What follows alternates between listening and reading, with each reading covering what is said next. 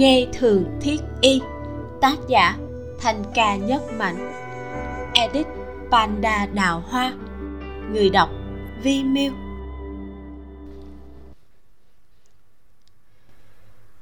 tôi dùng sức đẩy đầu anh ta ra. Gián đoạn nụ hôn như muốn cắn nát môi tôi. Hơi nghiêng đầu sang một bên. Đôi mắt nhìn chằm chằm vào bức tường dán giấy vàng nhạt. Mở miệng nói, lâu thiếu bạch, tôi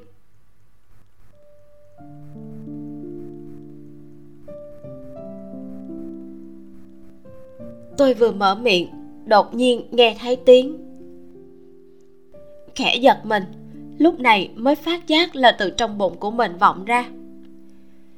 Cả ngày tôi không ăn một hạt cơm, bụng rỗng đi ngủ, tỉnh lại thì dằn co một lúc như vậy, cũng đã quên mất cái bụng đói của mình.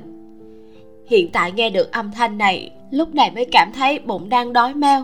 Đúng là đói đến mức có thể cảm giác như trước ngực và sau lưng dính sát vào nhau tôi liếc mắt nhìn anh ta một cái. Trông thấy anh ta đang mỉm cười tay ngừng lại. Em chưa ăn cơm.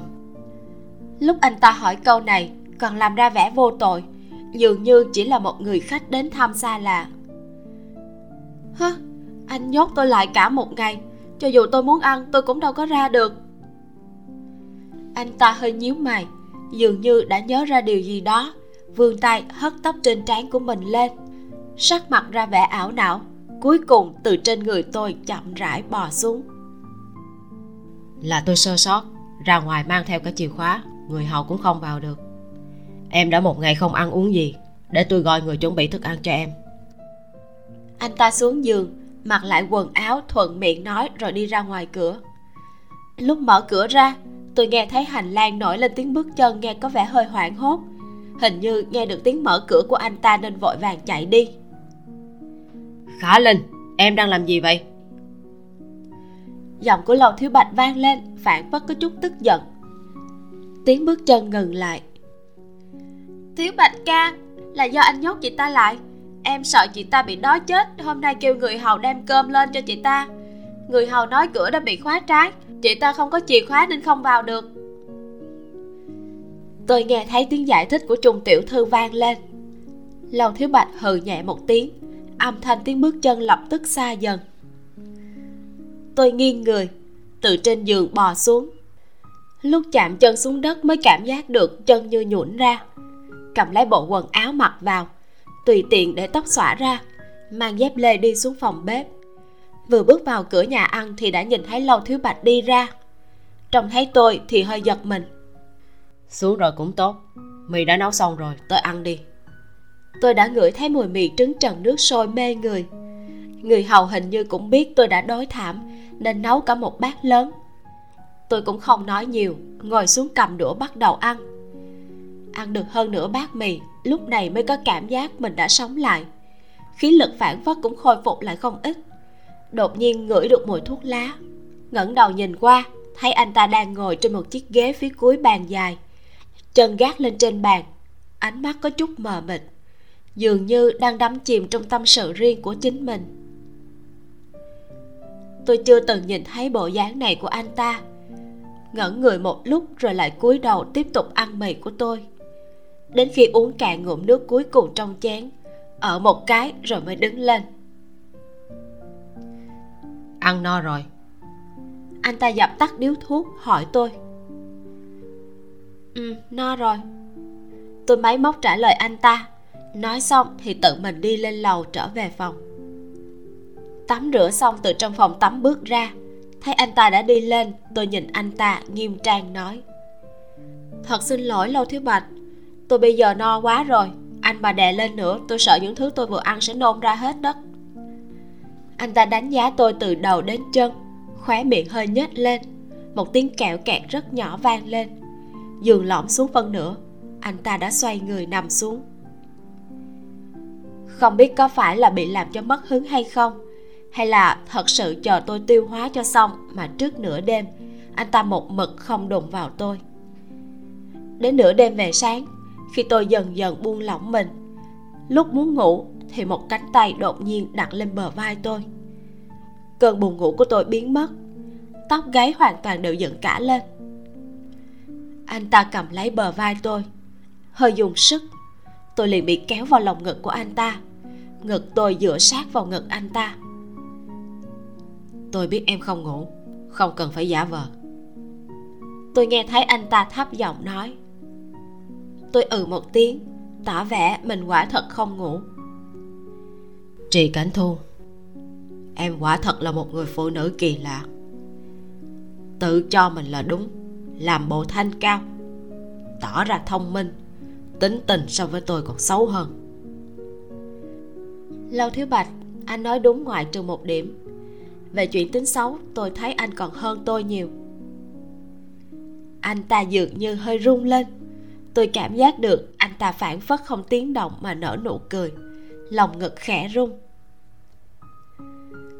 Ừ tôi thừa nhận, tính tình có đôi khi đúng thật là không tốt.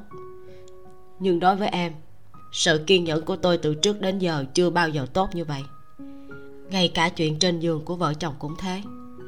Chẳng lẽ một chút em cũng không cảm giác được sao? Giọng nói của anh ta dần dần trở nên trầm thấp. Năm ngón tay đang vào búi tóc lỏng lẻo phía sau đầu tôi, đem mặt tôi dựa vào bờ vai của anh ta. Thả lỏng một chút đi. Tôi không phải hổ đói, sẽ không ăn thịt em đâu. Tâm tình của anh ta hình như không tệ rõ ràng đang tiến đến bên tai tôi, tự cho là hài hước đùa giỡn tôi. Nói xong lời kia, cúi đầu tìm đến môi tôi. Không giống như lần trước cố ý làm nhục, mà dùng môi cùng đầu lưỡi của anh ta nhẹ nhàng liếm môi tôi. Một cảm giác ấm áp tê dại dâng lên. Một tay khác tiến vào áo tôi, vuốt ve sau lưng. Bàn tay ấm áp chậm rãi rời khỏi lưng, từ từ di chuyển đến mông cuối cùng, tiến vào giữa hai chân tôi. Tôi ngừng thở, trong lòng lại thở dài. Nhìn tư thế của anh ta lúc này, xác thực là sẽ không một ngụm ăn tôi, mà là từ từ chậm rãi hưởng dụng vợ của anh ta. Thật ra, nếu như tôi thật sự là trì cảnh thu, không khí bây giờ hẳn là không tệ. Anh ta là một cao thủ tán tỉnh thân thể của tôi dưới sự trêu đùa của anh ta, lúc này cũng không thấy khó chịu. Nhưng vấn đề là, tôi không phải. Tôi càng không muốn để cho anh ta sau khi phát hiện ra tôi không còn tấm thân toàn bích, sau đó lại trở mặt thẩm vấn. Cảm giác như vậy thật sự rất tệ. Lâu thiếu bạch, có chuyện tôi muốn nói cho anh biết. Tôi còn chưa dứt lời, một màn kịch tính như trong hí kịch đã xảy ra điện thoại trong phòng không sớm không muộn. Đúng lúc này lại vang lên. Tôi lại càng cảm thấy hoảng sợ. Động tác của lầu thiếu bạch ngưng lại. Cực kỳ nhanh chóng buông tôi ra. Xuống giường nghe điện thoại. Dường như anh ta vẫn đang đợi cú điện thoại này. Theo dõi cho kỹ tôi lập tức tới. Anh ta đinh một tiếng cúp điện thoại. Đèn trong phòng lập tức sáng lên. Tôi lấy tay che bớt ánh sáng. Lúc này mới nhìn rõ anh ta đã bắt đầu nhanh nhẹn mặc quần áo trên mặt ẩn ẩn vẻ hưng phấn. Sao vậy? Tôi ngồi dậy, có chút khẩn trương nhìn anh ta. Anh ta không để ý đến tôi. Đến khi mặc quần áo xong, từ trong ngăn tủ lấy khẩu súng của anh ta ra, kiểm tra lại băng đạn. Lúc này mới tiến đến trước mặt tôi, nhẹ nhàng vươn tay, nâng cầm tôi lên. Phu nhân yêu quý, người cha kia của em đã tìm được một chỗ dựa rất lớn. Bây giờ rốt cuộc đã không kìm nén nổi món quà kia của em nhất định phải dành cho tôi. Chờ sau khi tôi về, em lại đem món quà đó nói cho tôi nghe. Hai mắt anh ta tỏa sáng. Nói xong, duỗi ngón tay nhẹ nhàng phủ lấy môi dưới của tôi. Nhìn tôi nhíu mày cười, đột nhiên buông tôi ra rồi xoay người bước ra khỏi cửa. Âm thanh đôi ổn dẫm trên mặt đất biến mất. Tôi vội vàng xuống giường kéo rèm ra. Trông thấy anh ta một mình lái xe hơi nhanh chóng rời đi tiếng động cơ xe hơi biến mất. Chung quanh rất nhanh đã khôi phục lại sự yên lặng vốn có của nó. Lúc này, tôi mới nhớ tới cha của trị cảnh thu cùng trị hiếu long. Gần đây, bởi vì chuyển đến nơi này, tôi lại bị giám sát chặt chẽ. Đã nhiều ngày nay không có bị người nhà họ trì gọi tới. Tôi cũng không liên lạc với họ. Bây giờ mới nhớ tới. Lầu Thiếu Bạch nói Trì lão gia đã tìm được chỗ dựa, Muốn ra tay. Rốt cuộc là có ý gì? Chẳng lẽ chị lão gia biết rõ với lực lượng của mình, Chẳng những không có cách nào lấy được tấm bản đồ trên tay Lâu Thiếu Bạch, Ngược lại rất có thể sẽ bị đối phương nuốt mất. Lúc này mới dùng nửa tấm bản đồ kia, Mượn tay của một thế lực khác. Trong lòng tôi có cảm giác bất an, Căn bản là không thể ngủ yên. Đến 3-4 giờ sáng, bên tai đột nhiên truyền đến một tràng tiếng súng ở xa. Thanh âm này tuy xa nhưng trong không gian yên tĩnh rạng sáng, nghe dị thường chấn động hồn phách. Tôi vội vàng nhảy xuống giường, kéo bức màn ra. Nhìn thấy nhà họ trị ở phía đông bắc loáng thoáng như đang nổi lên một trận lửa. Mở cửa mở cửa, chị mở cửa ra. Có người liều mạng gõ cửa phòng tôi, vừa đập vừa hét lớn đòi mở, là giọng của trung tiểu thư. Tôi đi đến mở cửa, nhìn thấy trung tiểu thư tóc tai bù xù đồ ngủ trên người lộn xộn. Nhanh như gió vọt vào trong kéo lấy cánh tay tôi. Đã xảy ra chuyện gì vậy? Thiếu bạch ca đâu? Đi rồi. Trung tiểu thư nhìn thấy giường trống không tự mình chạy đến trước cửa sổ tôi vừa đứng thăm dò nhìn xuống. Quay đầu lại sắc mặt có chút khó coi xong về phía tôi la lên. Trì cảnh thu những người nhà chết tiệt kia của chị đang làm cái trò gì? Nếu như thiếu bạch ca có chuyện gì ngoài ý muốn tôi sẽ không tha cho chị đâu tôi không để ý đến cô ta, dù sao cũng không thể ngủ lại được. Tôi thay quần áo xuống dưới phòng khách, chờ đến hừng đông. Lúc quay đầu lại thì thấy trung tiểu thư đang đứng trước cửa sổ. Hai tay đang trước ngực, hai mắt nhắm lại, bộ dạng hình như đang cầu nguyện. Cô ta thật sự quan tâm đến lâu thiếu bạch. Tôi không quấy rầy cô ta nữa, đi xuống dưới, mở đèn ngồi trên ghế salon. Không lâu sau cô ta cũng thay quần áo, ngồi xuống đối diện tôi. Tiếng súng rất nhanh đã ngừng lại. Hướng nhà họ trì ngọn lửa lại càng lớn. Tôi và trung tiểu thư hai người cứ nhìn nhau như vậy, một mực chờ đến hừng đông. Trung tiểu thư gọi không biết bao nhiêu cú điện thoại đến bộ tư lệnh của lâu thiếu bạch, nhưng vẫn không có người nghe máy. Đến tám chín giờ sáng, tôi đột nhiên nghe thấy bên ngoài vang tiếng động cơ xe hơi không biết vì sao, tôi đột nhiên cảm thấy căng thẳng. Muốn đi ra ngoài xem, nhưng lại hơi do dự. Chính lúc đang lo lắng, thì trung tiểu thư đã như một con chim nhỏ mà chạy vội ra ngoài. Tôi ngẩng đầu lên, nhìn thấy lầu thiếu bạch bước nhanh vào nhà. Còn khá tốt, không thiếu một cánh tay hay một cái chân nào. Hơn nữa, cả một đêm không ngủ, nhưng thần thái cả người lại sáng láng thoạt nhìn thì trận hỗn chiến rạng sáng nay anh ta cũng không bị thua thiệt gì. Người xui xẻo chính là cha con nhà họ trì. Thiếu bạch ca! Trung tiểu thư nhào đến bên anh ta. Lầu thiếu bạch tiếp được cô ta giống như an ủi mà vỗ vỗ lưng. Lúc này mới nhìn về phía tôi. Tôi biết rõ theo lý thì tôi nên mở miệng hỏi thăm về trì lão gia. Cho nên chậm rãi đứng lên hỏi cha tôi thế nào? Anh ta buông chung tiểu thư ra, đi về phía tôi. Đứng trước mặt nhìn tôi, phản phất có chút khó có thể mở miệng. Lẽ nào trì lão gia cùng trì hiếu lâm đều bị bắn chết? Anh ta rốt cuộc đã lấy được tấm bản đồ nhà họ trì. Chuyện của nhà họ trì, từ nay về sau em không cần hỏi nhiều. Nhớ kỹ, bây giờ em là người của lòng thiếu bạch tôi giờ thì em cùng khả linh mau đi dọn đồ đạc. Tôi đã cho người đi mua vé tàu hai người đi thượng hải. Tôi còn đang mơ hồ không biết chuyện gì thì anh ta đột nhiên nói như vậy giọng điệu như chém đinh chặt sắt. Tôi vẫn chưa kịp phản ứng thì trung tiểu thư đã nhảy dựng lên lớn tiếng la. Tại sao? Em không đi. Không đi cũng phải đi. Lầu thiếu bạch vứt xuống một câu như vậy rồi quay đầu gọi người hầu đi thu dọn đồ cho tôi cùng chung tiểu thư. Câu này quá thật bất ngờ. Anh ta lại đột nhiên muốn đưa tôi cùng chung tiểu thư đi. Rốt cuộc đã xảy ra chuyện gì? Tôi không đi. Tôi cũng biểu lộ thái độ của mình. Nói đùa gì vậy chứ? Lúc này mà bắt tôi rời khỏi lăng dương đến thượng hải, dù có thế nào tôi cũng sẽ không đi. Tôi đã quyết định, hai người cứ như thế mà làm là được anh ta liếc nhìn tôi, giọng điệu bỗng nhiên lại trì hoãn một chút. Đến khi xong chuyện, tôi sẽ đến đó đón hai người. Trung tiểu thư tìm mọi cách khóc rống đều không có kết quả.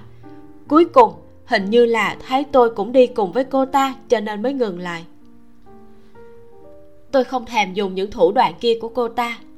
Với tính cách chuyên quyền cùng độc đoán của lâu thiếu bạch cho dù có khóc rống giống như trung tiểu thư thì cuối cùng cũng không thay đổi được chủ ý của anh ta. Tôi cùng trung tiểu thư cứ như vậy mà bị đưa lên xe. Lầu thiếu bạch tự mình lái xe đưa chúng tôi ra bến tàu. Trên đường đi, tôi không ngừng vắt óc suy nghĩ xem phải làm như thế nào để được ở lại. Nếu như không có cách nào để thuyết phục anh ta, thì sau khi lên thuyền, tôi sẽ lén chuồn trở về. Nhưng mà đến khi xe đến bến tàu, tôi mới phát hiện chủ ý của mình hoàn toàn không thể thực hiện được. Trên bến tàu đã có bốn người cao lớn mặc quần áo bảo tiêu đứng đó. Bên cạnh là một người đàn ông, chính là thuyền trưởng. Đưa phu nhân cùng chung tiểu thư tới thượng hải an toàn. Đến chỗ đó sẽ có người tiếp ứng. Nếu trên đường đi có gì sai lầm, tôi sẽ bắn chết các người. Lầu thiếu bạch một tay dắt chung tiểu thư một tay dắt tôi, nói với mấy tên bảo tiêu kia không giận mà uy. Mấy người trong bộ quần áo bảo tiêu nghiêm nghị cùng đồng thanh nhận lệnh. Thuyền trưởng đến bên cạnh cúi đầu khom lưng, miệng không ngừng đảm bảo. Trong lòng tôi thầm kêu khổ, bị cưỡng chế tống lên thuyền như thế này, không có đường nào để thoát được. Với tốc độ của chiếc thuyền này, chạy đến thượng hải cũng phải hơn 10 ngày cho dù đến nơi tôi có thể đào thoát trở về vậy thì ít nhất cũng mất 20 ngày. Trong thời gian mười mấy ngày này nói không chừng cái gì cũng đã xảy ra. Tôi căn bản sẽ đến chậm không thể nào cứu vãn được. Phu nhân tiểu thư mời lên thuyền. Thuyền trưởng cúi đầu về phía tôi cùng trung tiểu thư vươn tay dẫn đường. Cuối cùng trung tiểu thư ai oán liếc qua lầu thiếu bạch chậm rãi đi về phía chiếc tàu tôi đứng bất động nhìn về phía lầu thiếu bạch. Đối diện với ánh mắt cũng đang nhìn sang của anh ta. Ánh mắt của anh ta lạnh lùng. Căn bản nhìn không ra tâm tình. Càng không thấy vẻ lưu luyến không rời chỉ nhìn chằm chằm tôi như vậy. Phu nhân thuyền đã khởi động. Bên tai vọng lại tiếng còi tàu. Thuyền trưởng còn đang chờ không dám thúc giục tôi chỉ thấp giọng nhắc nhở nè, trì cảnh thu, tôi đã lên rồi, chị còn không mau qua đây. Trung tiểu thư đứng ở mép thuyền trong bon thuyền quay đầu lại. Phát hiện tôi không theo sau nên lớn tiếng ồn ào gọi tôi. Tôi không thể nào đi được. Lúc này, trong đầu tôi chỉ tràn ngập một ý niệm này. Nếu như cứ rời khỏi lăng dương như vậy, tôi bị khối phỉ thúy này đưa trở lại 100 năm trước thì còn có ý nghĩa gì nữa? Khối phỉ thúy trước ngực phản phất như dâng lên một trận mãnh liệt.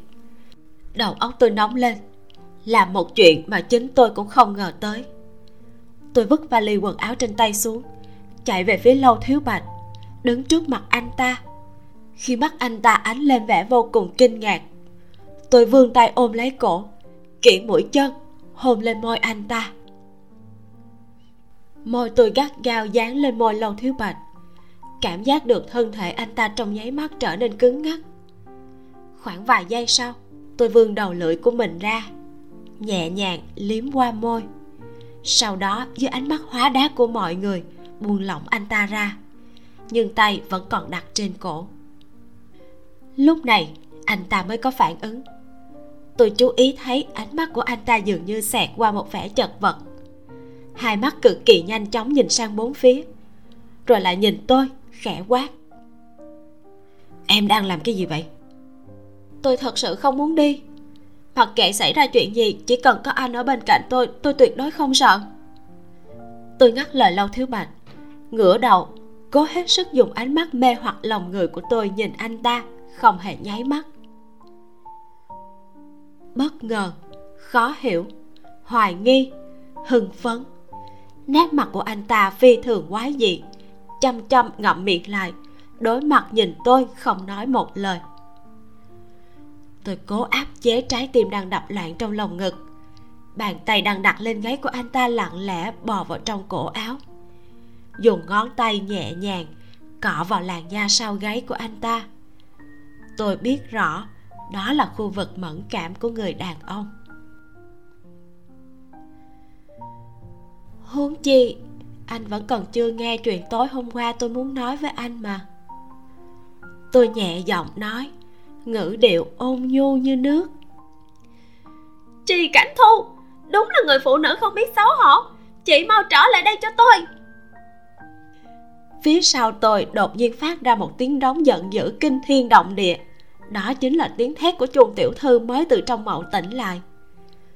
Tôi quay đầu nhìn lại nhưng vẫn có thể tưởng tượng được bộ dáng thở hổn hển dậm chân chửi bậy của cô ta vừa rồi.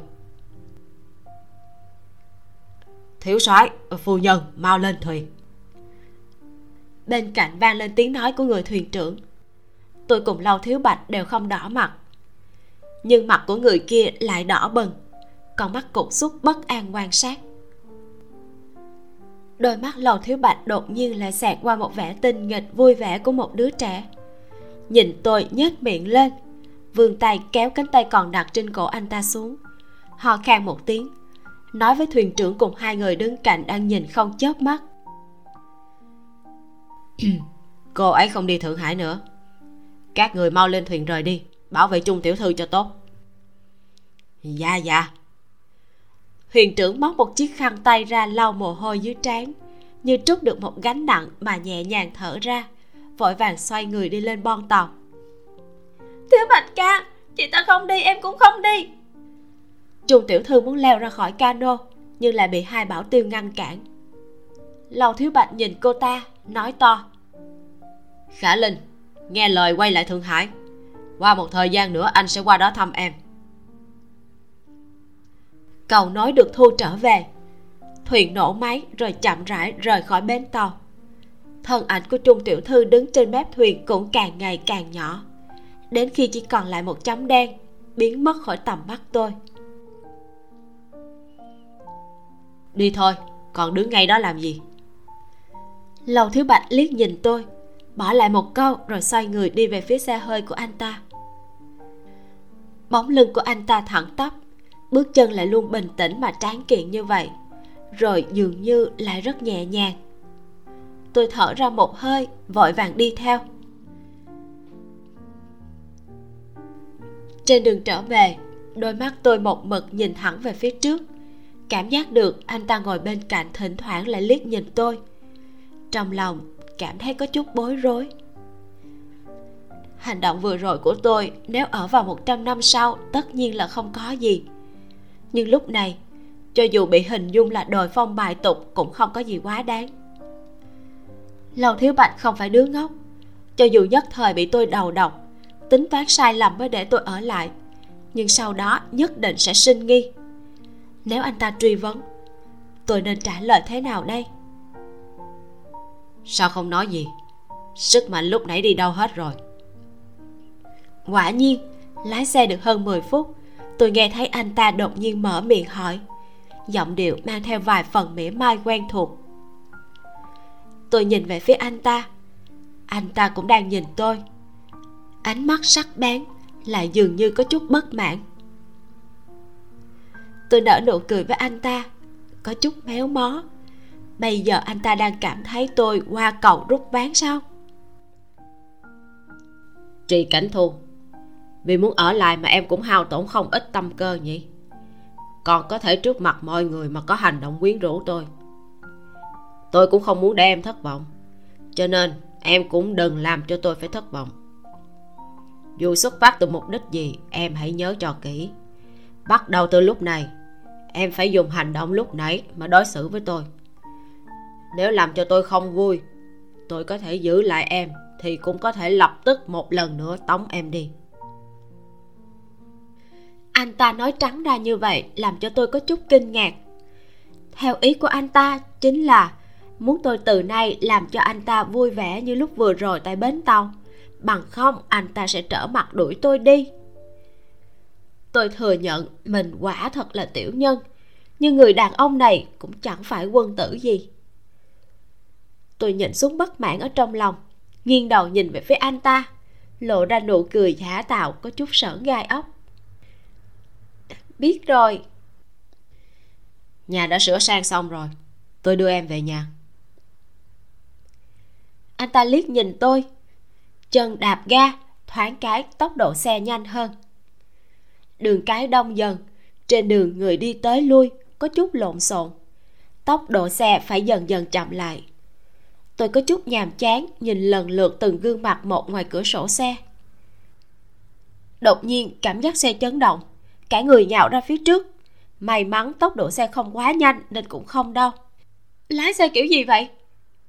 Tôi vừa định mắng anh ta thì đầu đã bị đè xuống. Anh ta đã mạnh mẽ ghi tôi nằm xuống rồi nằm đè lên người tôi. Mẹ kiếp đừng đứng dậy. Anh ta chửi tục một câu hét lớn một tiếng bên tai tôi. Tôi chưa kịp phản ứng gì thì một tràng tiếng súng đùng đùng đã nổ lên mang theo tiếng thét của những người đi đường. Viên đạn gào thét mà bay sượt qua đỉnh đầu tôi. Âm thanh của kính thủy tinh vỡ ra cùng tiếng viên đạn găm vào thân xe kim loại bén nhọn vang lên là một trận mai phục ám sát hay sao? Tôi khóc không ra nước mắt. Tình huống gì thế chứ? Tôi thật quá xui xẻo. Làm sao có thể dính vào việc như thế này chứ? Chỉ còn cách liều mạng mà cuộn tròn thân mình trốn ở bên dưới. Trong lòng thầm cầu nguyện, cái thân sắt thép của chiếc xe hơi này đủ cứng. Ngàn vạn lần đừng để bên ngoài xuyên thủng qua. Nếu không, tôi đây sẽ trở thành tổ ong vò vẽ mất. Tiếng súng tạm ngừng. Đỉnh đầu tôi cũng chợt nhẹ tên nhìn thấy lầu thiếu bạch đã ngồi dậy, một tay điều khiển tay lái, mạnh mẽ nhấn chân ga lao về phía trước. Một tay khác cực kỳ nhanh rút ra một khẩu súng máy liên thanh bên dưới ghế ngồi, từ lỗ hổng của tấm thủy tinh đã vỡ mà bắn trả. Tốc độ xe rất nhanh, giống như một mũi tên mà lao về phía trước, nhưng sát thủ mai phục bên ngoài không ít, bỏ qua vài người ban đầu, lại có thêm một đám người từ trong hẻm nhỏ xông ra. Trước xe, sau xe, tiếng súng không dứt bên tai lầu thiếu bạch vừa lái xe, vừa điều khiển khẩu súng máy to nặng, vốn phải dùng cả hai tay để chống đỡ. Ngay cả tôi cũng nhìn ra được là vô cùng không thuận tiện.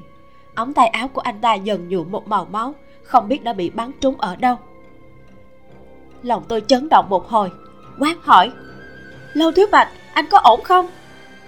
Anh ta nhanh chóng liếc mắt nhìn tôi, mắng một tiếng, im miệng, nằm im đi. Tôi nghe lời anh ta cứ như vậy mà ngồi bất động, nắp ở bên dưới ghế. Vấn đề là, với tình trạng này, nếu không thể thoát khỏi vòng vây của nhóm sát thủ kia, ngộ nhỡ anh ta không chống đỡ được, kết cục của tôi sẽ ra sao? Tôi lái xe, anh đối phó với họ đi. Anh ta cúi đầu tránh thoát những viên đạn dày đặc, rống to với tôi. Em làm được không? Không được thì cũng phải làm, so với việc hai chúng ta đều chết ở đây còn tốt hơn. Tôi nghiến răng nghiến lợi nói, bất chấp mọi giá anh ta không hề do dự, mạnh mẽ nhòi người ra phía sau xe. Cuộc đời tôi chưa bao giờ phối hợp động tác tốt như vậy. Anh ta vừa nhòi ra sau, tôi nắm lấy tay lái cực kỳ nhanh, leo sang ghế lái. Vừa ngồi vừa nghiêng người tránh đạn. Lầu thiếu bạch nhanh nhẹn bò vào vị trí cũ của tôi. Tôi cầm tay lái, nhấn ga thật mạnh, lao về phía trước đụng cho vài tên sát thủ ngã lăn trên mặt đất. Những tên còn lại lập tức hoảng sợ, vội vàng né tránh. Xe hơi cứ như một con hổ điên đang gầm thét mà lao về phía trước lầu thiếu bạch phản phất có chút kinh ngạc. Lúc này lại cười ha hả.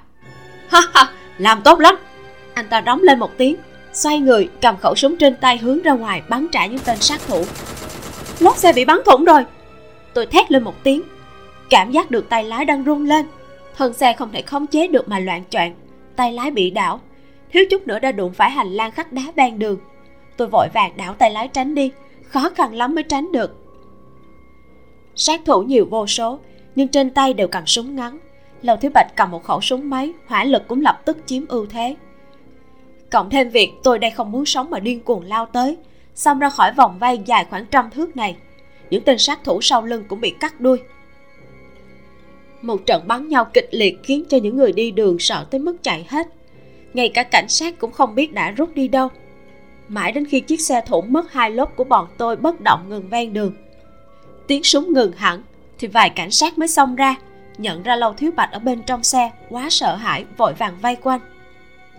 Thì ra, cảm giác tìm được sống trong chỗ chết là như vậy. Toàn thân của tôi đẫm mồ hôi, tay chân co quắp ngồi trên ghế, cả người không ngừng run rẩy. Vừa quay đầu lại, nhìn thấy máu trong cánh tay áo của anh ta không ngừng chảy xuống, sắc mặt anh ta trắng bệch càng nổi bật hàng mi đen như mực. Lâu thiếu bạch anh không phải sẽ treo như vậy chứ. Hàm răng tôi run lẩy bẩy, cố rặn ra mấy chữ này. Treo. Anh ta nhíu mày, quay đầu qua nhìn tôi. Chính là chết đó. Tôi lớn tiếng nói. Em yên tâm. Cho dù treo, tôi cũng phải nghe xong chuyện tối qua em muốn nói với tôi, rồi mới treo được. Anh ta nhìn tôi cười ha hả, vẻ mặt bất cần. Chú thích tiêu Giao nói treo ở đây là ví lâu thiếu bạch như máy tính bị treo. Vết thương của anh ta là ở bên vai phải. Góc áo chỗ đó đã sớm bị máu nhuộm thành một màu đỏ thẫm. Tôi cởi áo của anh ta ra, nhìn thoáng qua. Chỉ biết viên đạn này đã bắn trúng động mạch chủ của cánh tay. Anh ta tự dùng tay trái đè xuống, lại không được xử lý tốt. Máu theo khe hở trên tay anh ta không ngừng chảy ra. Bệnh viện tây y duy nhất trong thành nằm ở phía bắc cách nơi này cũng hơn 10 phút lái xe. Hiện tại xe hơi không thể chạy được nữa chỉ có thể dùng sức người mà đẩy xe về phía trước. Nếu không có biện pháp cầm máu tôi không biết anh ta có thể chịu được đến tối nay để nghe tôi nói chuyện kia hay không. Không có dụng cụ cầm máu chỉ có thể lấy những thứ sẵn có. Tôi cởi sợi dây buộc trên đôi ủng của anh ta xuống. Em làm gì vậy? Anh ta hơi kinh ngạc nhìn tôi. Cầm máu cho anh. Tôi lên tiếng động tác trên tay cũng không ngừng lại. Xé tấm đệm chỗ ngồi phía sau xe hơi ra thành một chiếc khăn vuông, làm thành một miếng vải lót quấn quanh miệng vết thương. Nhờ một cảnh sát trợ giúp cố định phía sau, dùng sợi dây buộc dày quấn quanh miếng vải lót vài vòng. Thắt thành một nút thắt, lại bẻ một đoạn cây gãy gần đó cố định vào. Dùng vải quấn quanh rồi siết chặt lại. Cuối cùng, cố định thêm một đoạn cây khác vào nút thắt, siết chặt nút lại. Bởi vì không có nẹp hay dụng cụ cầm máu cho nên phải cầm máu bằng cách tạm thời này. Buộc garo căng trùng vừa phải. Nếu quá căng sẽ tổn hại đến vết thương, thậm chí còn bị hoại tử. Quá trùng thì không thể cầm máu được. Tôi xử lý xong, nhìn thấy vết thương đã ngừng chảy máu. Thoáng cái thở nhẹ ra. Cảnh sát đã gọi xe kéo tới. Tôi cùng lau thiếu bạch ngồi một cổ xe. Sa phù ra sức kéo, nhanh chân chạy đến bệnh viện. Ước chừng khoảng hơn 10 phút thì tới viện trưởng của bệnh viện này chính là người lần trước khám cho tôi, lúc bị thông thất dùng thuốc mê. Lâu thiếu bạch được mời đi theo người nước ngoài họ smith kia. Tháo băng cầm máu ra, kiểm tra miệng vết thương. Anh ta lập tức nói và giải phẫu lấy viên đạn ra, khâu mạch máu lại. Đã đến bệnh viện thì không còn chuyện của tôi nữa rồi. Lúc lầu thiếu bạch bị đưa vào phòng phẫu thuật, tôi liền ngồi ở bên ngoài phòng nghỉ ngơi. Rất nhanh, có rất nhiều người lục đục chạy vào bệnh viện hỏi han thị trưởng, quan viên công sở, cấp dưới của lầu thiếu bạch, toàn là quân nhân. Những người này phần lớn tôi đều không biết. Trông thấy tôi đều tỏ vẻ chính mình sau khi nghe xong thì rất oán giận cùng bức xúc. Rồi thăm dò tình hình vết thương của thiếu soái từ tôi. Tôi chỉ tùy ý trả lời vài câu. Ước chừng hơn một tiếng sau, cuộc giải phẫu rốt cuộc thành công. Smith yêu cầu lâu thiếu bạch ở lại bệnh viện theo dõi một đêm nhưng bị anh ta một câu cự tuyệt ngay. Smith có vẻ rất bất đắc dĩ nhún vai nhìn tôi dùng tiếng anh nói với Lầu thiếu bạch. Nếu Lầu tiên sinh đã kiên trì thì tôi cũng không còn cách nào khác. À, lúc anh được đưa tới đây tôi chú ý thấy cách cầm máu vô cùng khoa học. Chỉ có người đã trải qua huấn luyện chuyên nghiệp mới làm được. Nếu như là vị tiểu thư này cầm máu cho ngài thì chắc hẳn cô ấy cũng biết phương pháp hộ lý thông thường tôi sẽ cho ngài một số loại thuốc.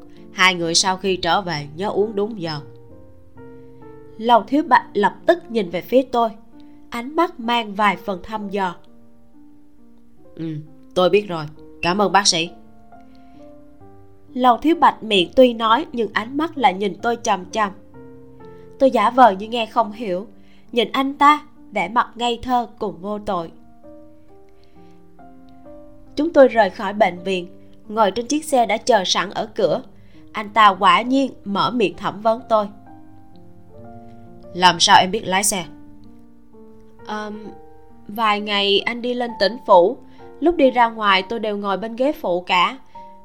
Tôi có chú ý nhìn động tác của tài xế cho nên cũng học được. Chẳng phải là cũng chỉ mấy thứ như chân ga tay lái phanh xe rồi tới lui thôi sao? Rất là đơn giản mà lầu thiếu bạch hoài nghi nhìn tôi chằm chằm. Em thông minh thật. Chỉ vài ngày đã có thể mạnh mẽ phóng đi như vậy. Ngay cả tôi cũng cảm thấy là mình không bằng đó. Lâu thiếu bạch tôi mà không thông minh không dám mạnh mẽ phóng đi như vậy. Anh bây giờ còn có thể chích chát méo mó mà nói chuyện với tôi sao?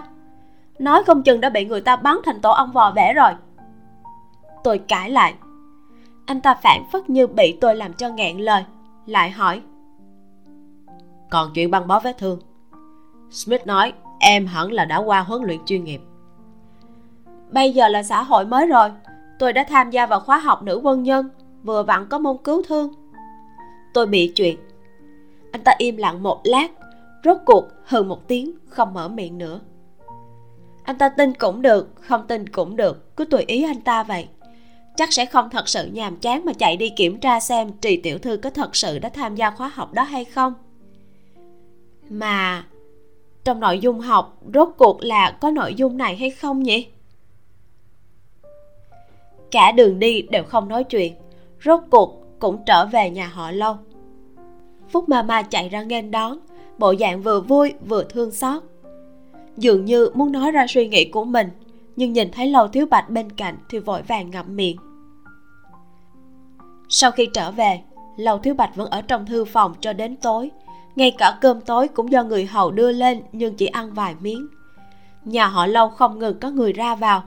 Đầu tiên là quan viên phụ trách trị an trong thành đến chịu đòn nhận tội. Không lâu sau thì lau mồ hôi mà rời đi. Tôi nghi người này đã bị anh ta đuổi ra ngoài. Sau đó là thị trưởng cùng một vài quan viên theo từ bệnh viện về đây. Sau đó bọn họ lần lượt rời đi. Đến cuối cùng chỉ còn lại người phụ tá của anh ta. Tôi đoán rằng bọn họ hẳn là đang bàn chuyện trả thù hoặc là các vấn đề phòng ngự gì đó. Không cảm thấy hứng thú nên từ phòng khách trở về phòng. Phúc mama cũng theo lên, đôi mắt hơi đỏ lên, giận dữ nói. Tiểu thư, vì sao mà cô luôn gây khó dễ với cô gia vậy? Lần trước cô gia đột ngột trở về, phát hiện cô bỏ trốn, cô có biết không? Vệ bình thiếu chút nữa đã bị ngài ấy bắn chết đó. May mắn phó quan bên cạnh ngài ấy khổ sở ngăn cản. Cuối cùng, tuy không có nổ súng bắn chết người, nhưng mà người ta cũng bị quất hơn 10 rồi. Hôm nay hôm nay tôi lại nghe nói cô già với lão già trở mặt. Tối hôm qua có đánh nhau, cả đại viện của nhà họ trì đều bị thiêu đốt hết. Lão già cùng thiếu già cũng bị thất thủ chỉ một thời gian mà đã xảy ra nhiều chuyện quá. Sau này làm sao mà sống nổi đây? Sáng sớm này lầu thiếu bạch cái gì cũng chưa nói đã tống tôi cùng chung tiểu thư ra bến tàu. Tôi lúc ấy cùng lắm thì cũng chỉ thuận theo tình hình mà hỏi thăm chuyện của trì lão gia. Anh ta tránh nặng tìm nhẹ nên cũng không trả lời. Hiện tại mới biết được, thì ra tình trạng lại thảm thiết đến như vậy đây là một người để đạt được mục đích riêng mà đến cả cha vợ cũng triệt để trở mặt. Chỉ không biết câu nói bị thất thủ kia của phúc ma ma rốt cuộc là như thế nào. Là bị bắn chết, hay là đã chạy mất? Lầu thiếu bạch rốt cuộc đã lấy được nửa tấm bản đồ kia của trì lão gia hay chưa? Anh ta tại sao phải đưa tôi và trung tiểu thư đi? Những sát thủ hôm nay là do ai phái tới? Quá nhiều nghi vấn nếu có cơ hội tôi cũng muốn hỏi rõ anh ta. Cha con nhà họ trì thì chẳng sao cả. Ngược lại cái tôi quan tâm chính là tấm bản đồ. Nếu tôi không ra tay trước thì nơi bị đốt trụi không phải nhà họ trì mà chính là nhà họ lâu này. Tôi còn đang suy nghĩ thì sau lưng vang lên một tiếng nói lạnh lùng. Tôi quay đầu nhìn thấy lâu thiếu bạch đang đứng ở cửa nhìn phúc ma ma. Vẻ mặt không vui ánh mắt sắc bén phúc ma ma run run mỉm cười, liếc nhìn tôi, cúi đầu. Phúc ma ma tôi biết bà đối tốt với tôi nhất. Bà yên tâm, từ nay về sau chỉ cần còn có tôi thì bà nhất định sẽ được an thân. Tôi biết rõ bà ấy là vì tôi, cũng vì tương lai của tôi mà lo lắng. Vừa rồi, lúc nói đến lầu thiếu bạch trước mặt tôi, lại trùng hợp bị anh ta nghe thấy. Trong lòng nhất định có chút sợ hãi, cho nên tôi mới mở miệng an ủi phúc mà mà sụp mắt xuống, gật đầu, vội vàng rời khỏi. Anh giải quyết công việc xong rồi sao? Mạng dù có lớn nhưng cũng chỉ có một cái. Chảy nhiều máu như vậy, không cần phải liều mạng như thế. Anh sớm đi nghỉ ngơi đi. Tôi tỏ vẻ quan tâm đến anh ta. Sắc mặt của anh ta hơi buông lỏng, ừm một tiếng, rồi đi đến trước mặt tôi, nói. Tôi muốn tắm rửa, em giúp tôi nói xong cũng nhìn tôi. Bộ dáng như đang chờ tôi đến hầu hạ anh ta. Tôi thầm thở dài. Cánh tay phải của anh ta bị treo lên. Lúc này căn bản là không thể nào động đậy. Chỉ còn cánh tay trái có thể hoạt động. Ai, ông cụ trẻ nhà tôi hôm nay toàn thân máu đen mưa bom bão đạn nên muốn tắm người vợ như tôi đây lại không thể giúp được thì làm sao có thể nói nổi chứ? Đành phải đến trước mặt anh ta, thay anh ta cởi từng cái nút.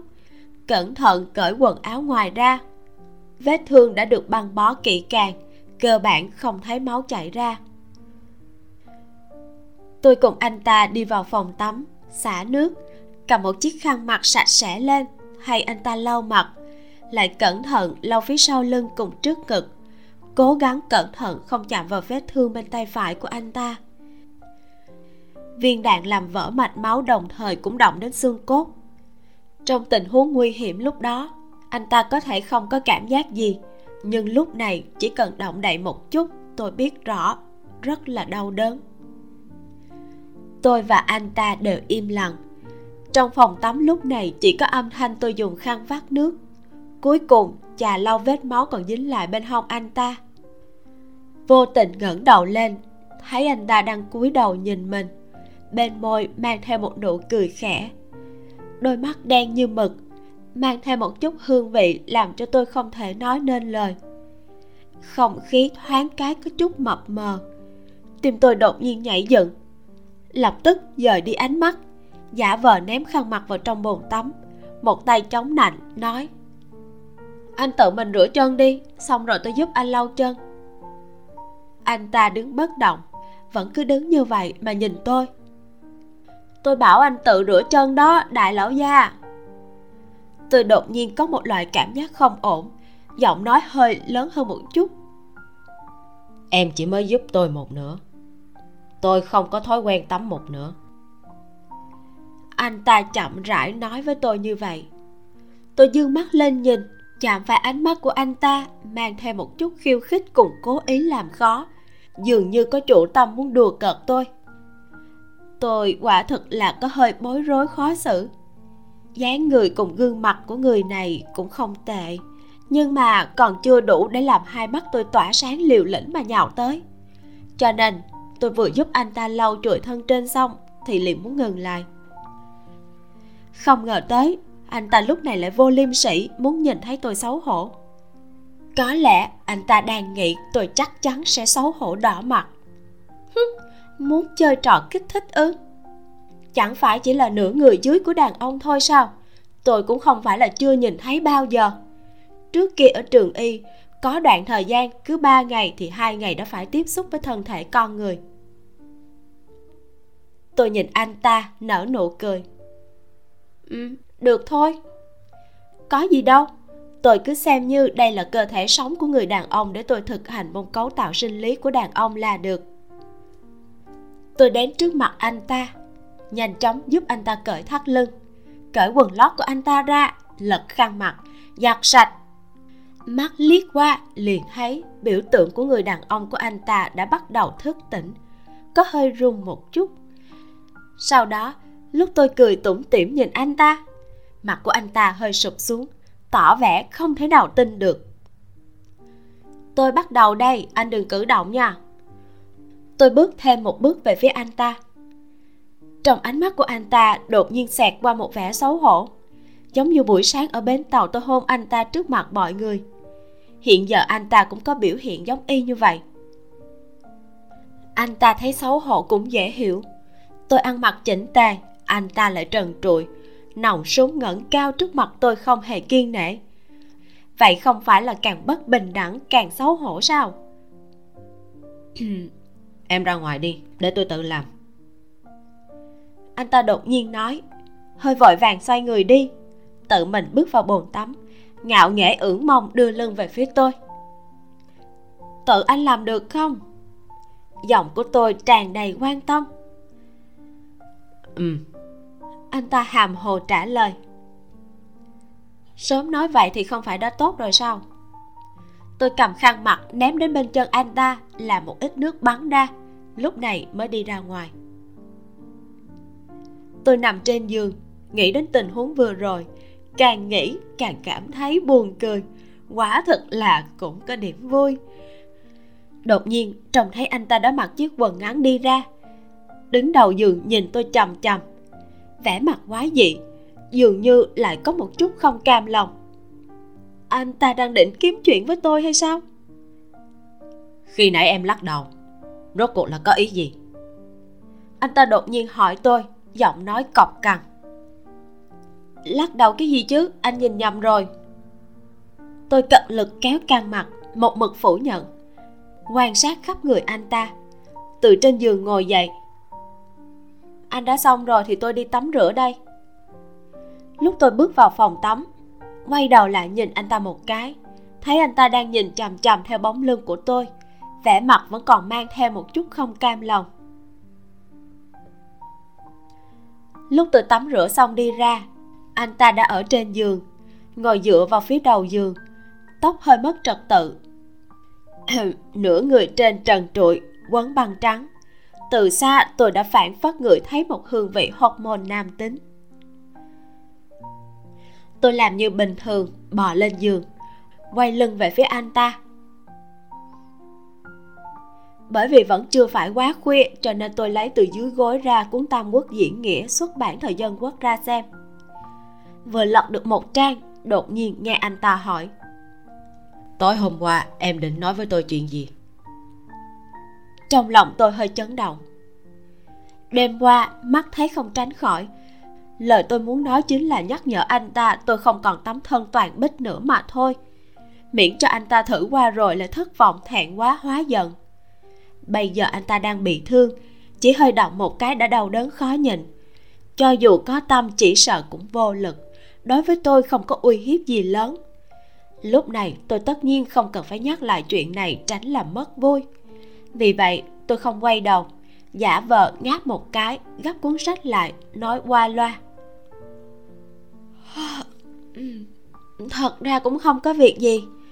Hôm nay mệt mỏi quá, để lần khác có hứng tôi sẽ nói cho anh nghe sau. Sau lưng trầm mặt một lát sau tôi nghe thấy anh ta mở miệng nói.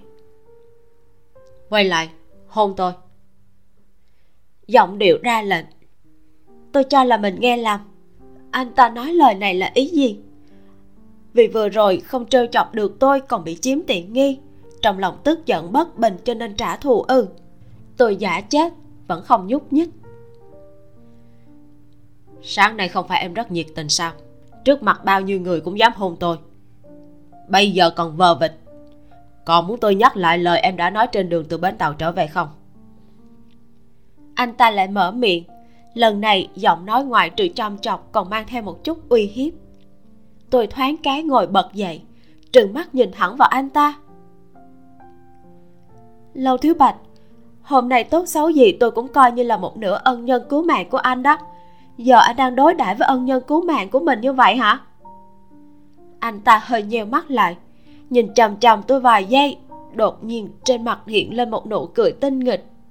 Tôi sởn cả tóc gáy rồi đột nhiên cảm thấy không ổn. Vừa hơi đề phòng thì cánh tay trái của anh ta đã vươn về phía tôi, kéo tôi về phía anh ta. Nửa người của tôi nhào vào trong ngực anh ta, vùng vẫy một lúc, cánh tay đặt phía sau lưng tôi lại cực kỳ có lực. Phản kháng của tôi hoàn toàn vô dụng. Vì vậy tôi ngừng lại, bất mãn ngẩng đầu lên nhìn anh ta. Em nói đúng. Vậy bây giờ tôi sẽ biểu đạt lòng biết ơn của tôi với em anh ta trầm thấp nói một câu. Nằm ngón tay đang vào tóc tôi, kéo đầu tôi về phía anh ta. Bốn cánh môi kề sát nhau. Tôi vừa tức giận, lại vừa buồn cười. Lúc này, anh ta đang bị thương mà còn có tâm tư để chơi cùng tôi trò này. Tôi giãy dụa, khuỷu tay tôi không cẩn thận thúc vào vai phải của anh ta. Nghe thấy anh ta a một tiếng, nhẹ buông tay, tôi liền thoát ra được. Lông mày anh ta nhíu chặt lại, hơi nhăn nhó tôi nhìn vào vai anh ta bởi vì vừa rồi tôi vô tình thúc phải nên trên mặt vải đã lộ ra chút máu. Em đang cố ý. Anh ta nghiến răng nghiến lợi nhìn tôi. Đã là một phế nhân cơm đến há miệng quần áo đến đưa tay mà còn có tà tâm đáng đời anh. Tôi biết rõ anh ta rất đau cũng có hơi hối hận mình không biết kềm chế. Nhưng trong miệng vẫn nhịn không được mà nói mất một câu. Nhớ tới cũng đã đến lúc phải thay thuốc vì vậy tôi xuống giường lấy thuốc chống viêm cùng băng gạt sạch hôm nay lấy từ bệnh viện về. Quay lại, đỡ anh ta ngồi ngay ngắn, gỡ băng gạt cũ ra, dùng nhíp gấp bông y tế rửa qua miệng vết thương, sau đó băng bó lại một lần nữa. Nếu sớm nghe lời thì đã không như vậy. Tôi xử lý xong, thuận miệng giáo huấn anh ta một câu. Vừa ngước mắt lên, đã nhìn thấy anh ta đang chăm chú nhìn tôi, không nói một lời vẻ mặt có chút quái dị.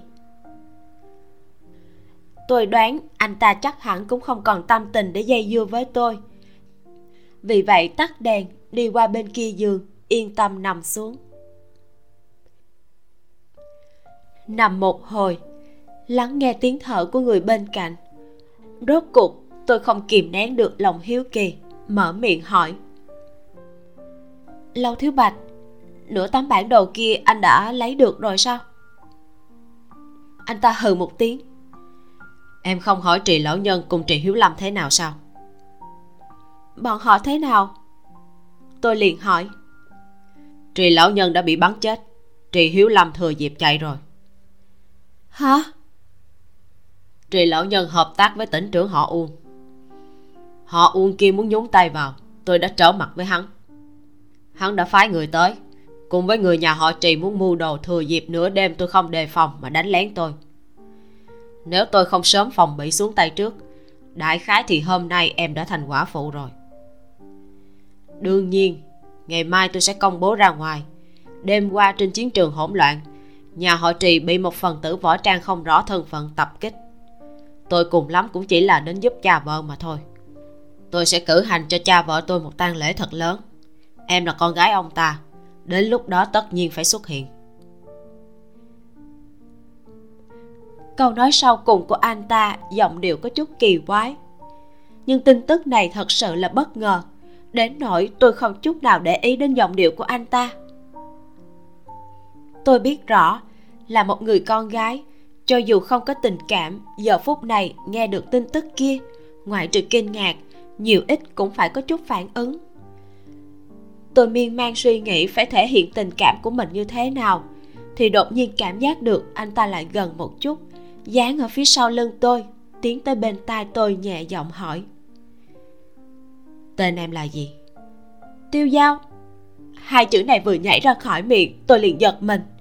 Nhưng đã chậm, trái tim tôi co rút thật mạnh, đập vài cái. Tiêu giao. Anh ta lặp lại một lần đột nhiên nở một nụ cười lạnh. Giường vang lên một tiếng kẹo kẹt. Anh ta ngồi dậy, rướn người ra ngoài mở đèn. Tôi nhìn thấy ánh mắt anh ta thẳng tắp đặt trên người tôi, vẻ mặt nghiêm trọng. Tôi biết rõ, có tiếp tục chống chế cũng vô dụng. Ở trước mặt anh ta hiển nhiên sẽ càng nực cười. Vì vậy tôi cũng chậm chậm ngồi dậy, đối mặt với anh ta hai người cách nhau cùng lắm chỉ là một cánh tay. Tiêu tiểu thư không cần phải đợi đến lúc em có hứng. Bây giờ có thể nói cho tôi biết chuyện xưa của em không? Anh ta lạnh lùng mở miệng ánh mắt lạnh lẽo mà sắc bén. Tôi tôi mở miệng ra rồi lại ngậm lại. Lý do chân thật duy nhất của tôi cứ như vậy mà nói cho anh ta biết sao anh ta sẽ có phản ứng như thế nào? Tôi còn đang do dự, anh ta lại mở miệng. Không nói. Vậy để tôi nói. Trì tiểu thư chạy trốn. Trì lão nhân không muốn cứ như vậy mà mất đi một quân cờ có thể để cho ông ta thao túng. Ông ta tìm được em, để cho em giả mạo cô dâu đưa tới. Mưu tính của trì lão nhân thì không cần phải nói. Vậy còn em thì sao? Em vì sao lại cam nguyện dấn thân vào hang hổ? Bởi vì bảo tàng ư. Anh ta dường như có chút kinh ngạc, nhướng mày. Trì lão nhân cho em một lời hứa. Sau khi được chuyện sẽ chia cho em một chén canh, cho nên em biến hóa nhanh chóng, trở thành trì cảnh thu.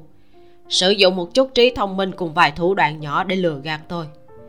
Hoặc là, nghĩ nhiều hơn một chút, sau lưng em cũng có một thế lực.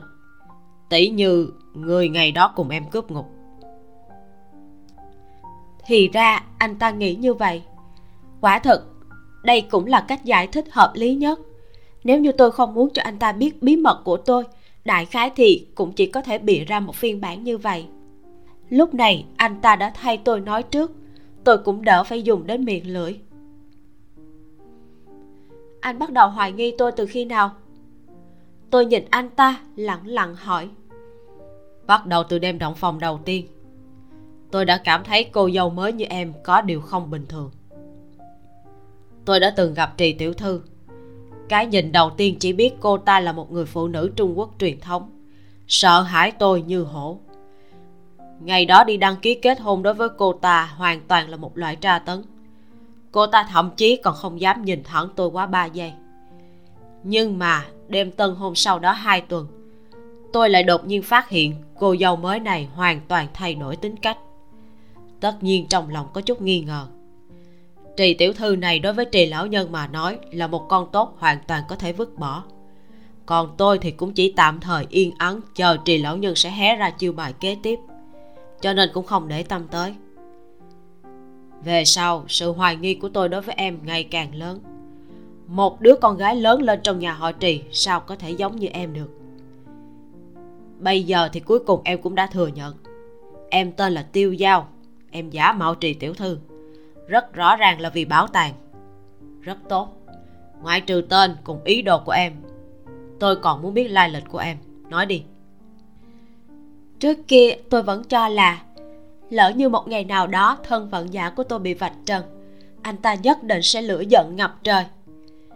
Nhưng tình huống bây giờ lại có chút bất ngờ anh ta thoạt nhìn rất tỉnh táo, không có chút phẫn nộ sau khi bị lừa gạt như tôi vốn tưởng tượng. Tôi vẫn trầm mặc. Anh ta dùng cánh tay không bị thương nâng mặt tôi lên. Ánh mắt tra xét trên mặt tôi trong chốc lát. Bây giờ em không muốn nói cũng không sao. Em không thể dùng một tay che trời được. Chỉ cần tôi muốn biết một ngày nào đó sẽ tìm ra lúc anh ta nói lời đó, vẻ mặt chẳng hề quan tâm. Lâu thiếu bạch, anh định đối phó tôi như thế nào? Tôi nghĩ ngợi rồi hỏi. Dường như anh ta có chút kinh ngạc. Nhướng mày. Đối phó em. Tiêu tiểu thư, hôm nay em vừa mới giúp tôi tôi tại sao phải đối phó với em? Vì tiền tài mà bất chấp tất cả, thì sao chứ? Thời thế loạn lạc như thế này, em vì muốn phát tài, có can đảm vậy cũng coi như là một nữ trung hào kiệt. Tôi nói thật cho em biết, nửa tấm bản đồ còn lại của nhà họ trì tôi đã lấy được, cũng sắp mở được địa cung. Em không ngại một mực khăng khăng đi theo tôi tôi chẳng những có thể cho em thứ mà em muốn. Thậm chí có một ngày, so với tưởng tượng của em còn nhiều hơn. Huống hồ anh ta đột nhiên nhìn tôi cười. Nụ cười cực kỳ ngã ngấn. Em là phu nhân tôi cưới hỏi đàng hoàng. Đến nay tôi còn chưa cùng em chính thức thân mật. Em nói xem, tôi phải đối phó với em như thế nào mới tốt đây? Lúc này tôi không có tâm tư mà ngã ngớn với anh ta. Ý của anh ta vô cùng rõ ràng. Anh ta không hề để ý đến việc tôi cũng ngấp nghé cái bảo tàng kia cũng nguyện ý tiếp tục duy trì mối quan hệ với tôi. Thậm chí còn cất nhắc tôi. Chỉ cần sau này tôi không tiếp tục gây thêm phiền toái cho anh ta. Sự an toàn của tôi tạm thời không phải lo nữa. Điều này làm cho tôi có chút nhẹ nhõm. Nhìn sang anh ta, tôi bỗng nhiên lại có chút tò mò. Anh ta hình như nhận ra tôi muốn nói lại thôi. Liền mỉm cười. em muốn hỏi cái gì? Hỏi đi. Đối với em tôi tri vô bất ngôn ngôn vô bất tận. Chú thích. Tri vô bất ngôn ngôn vô bất tận. Ý nói biết thì sẽ nói nhất định không giấu giếm. Được rồi lâu thiếu bạch. Tôi quả thật là có hứng thú với địa cung. Nhưng mà lỡ như tôi nói là lỡ như. Nếu có người nói cho anh biết sau khi anh đi vào địa cung, chẳng những không lấy được bảo tàng, ngược lại còn vì vậy mà chết. Anh có còn muốn tới đó không? Tôi hỏi như vậy là vì trương tam đã nói cho tôi biết. Sau khi lâu thiếu bạch đi vào địa cung, rốt cuộc không thể trở ra. Đã không thể trở ra, vậy thì nhất định là chết trong đó. Anh ta sững sờ, đột nhiên phá lên cười ha hả đến khi động phải miệng vết thương, phải dùng một tay khác che lại, thì mới thôi cười. Trì Cánh Thu. À không. Tiêu Tiểu Thư, Giả thiết này của em Vĩnh viễn sẽ không thành sự thật. Lùi một bước mà nói, Cho dù tiên tri có thật sự báo trước với tôi như vậy, Không tự mình xong vào một lần, Lâu thiếu bạch tôi làm sao cam tâm? Sinh vào thời loạn. Kẻ mạnh xưng bá. Tôi đã có thiên thời địa lợi, Tất nhiên là muốn cùng tranh cao thấp với ông trời một lần. Tìm được bảo tàng sánh ngang cả nước này, Tôi sẽ như hổ thêm cánh. Ngày sau đối đầu với trời cũng chưa chắc chỉ là mơ. Em nói xem, tôi có thể không đi hay không? Lúc anh ta nói, Tôi chú ý thấy ánh mắt của anh ta rất bình tĩnh. Nhưng trong cặp mắt kia lại bừng bừng một loại giả tâm không cách nào che giấu được. Tôi từ 100 năm sau xuyên đến đây. Biết rõ phương hướng phát triển của lịch sử, Nhưng mà Lầu Thiếu Bạch lại không. Anh ta sinh ra trong thời đại loạn. Từ nhỏ nhất định đã nhớ kỹ di mệnh của gia tộc. Sau khi lớn lên, cho dù đã từng ra nước ngoài, Cũng không thể nào thay đổi được loài giả tâm bừng bừng trời sinh này của anh ta. Hiện tại có một cơ hội như vậy trước mặt, Anh ta lại có khả năng đoạt được nó nếu không động tâm thì ngược lại chính là không bình thường. Giờ khắc này, trong lòng tôi không biết vì sao lại dâng lên một tia bi ai. Tôi thần xui quỷ khiến rơi vào cái thời đại này, chính là vì muốn thay đổi vận mệnh của mình. Nhưng mà vận mệnh là gì? Thật sự có thể thay đổi sao? Người đàn ông này đối với tôi cùng lắm cũng chỉ là một người xa lạ. Tôi biết rõ anh ta cùng giả tâm của mình cuối cùng sẽ bị diệt vong. Nhưng mà tôi lại không có cách nào để thay đổi nó. Còn chính bản thân tôi, cái căn bệnh đáng sợ kia đã tiềm tàng phục sẵn trong cơ thể tôi. Chỉ là không biết lúc nào thì sẽ phát tác. Lúc này, tôi vì thay đổi vận mệnh của mình mà lao tâm lao lực. Nhưng đến cuối cùng tôi thật sự có thể thay đổi hết tất cả hay không? Lầu thiếu bạch chính là một người cực kỳ mẫn cảm. Lúc này cũng vậy hình như anh ta cảm nhận được suy nghĩ của tôi. Đột nhiên đôi mắt hơi nheo lại có chút hoài nghi hỏi. Em đang suy nghĩ gì? Tôi giật mình vội vàng che giấu nở một nụ cười lúng túng nói. À, còn thông thất, anh có tin tức gì của hắn không? Anh ta chống một tay lên nệm. Tôi đoán được anh ta muốn nằm xuống, vội vàng đứng dậy. Vịnh sau lưng anh ta, đỡ anh ta chậm rãi nằm xuống. Trước kia tôi cũng không ngờ có thể thuận lợi tìm được toàn bộ tấm bản đồ, cho nên mới tìm thông thất. Để xem hắn có thể thông qua nửa tấm bản đồ trên tay tôi mà tìm được lối vào hay không.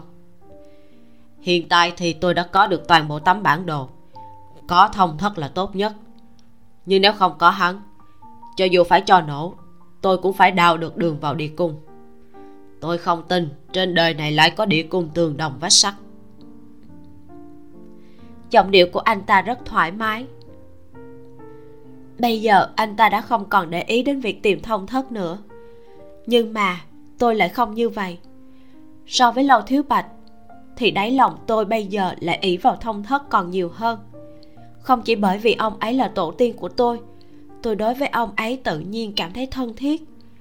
Càng bởi vì tôi cảm thấy ông ấy và lâu thiếu bạch là hai loại người hoàn toàn khác nhau.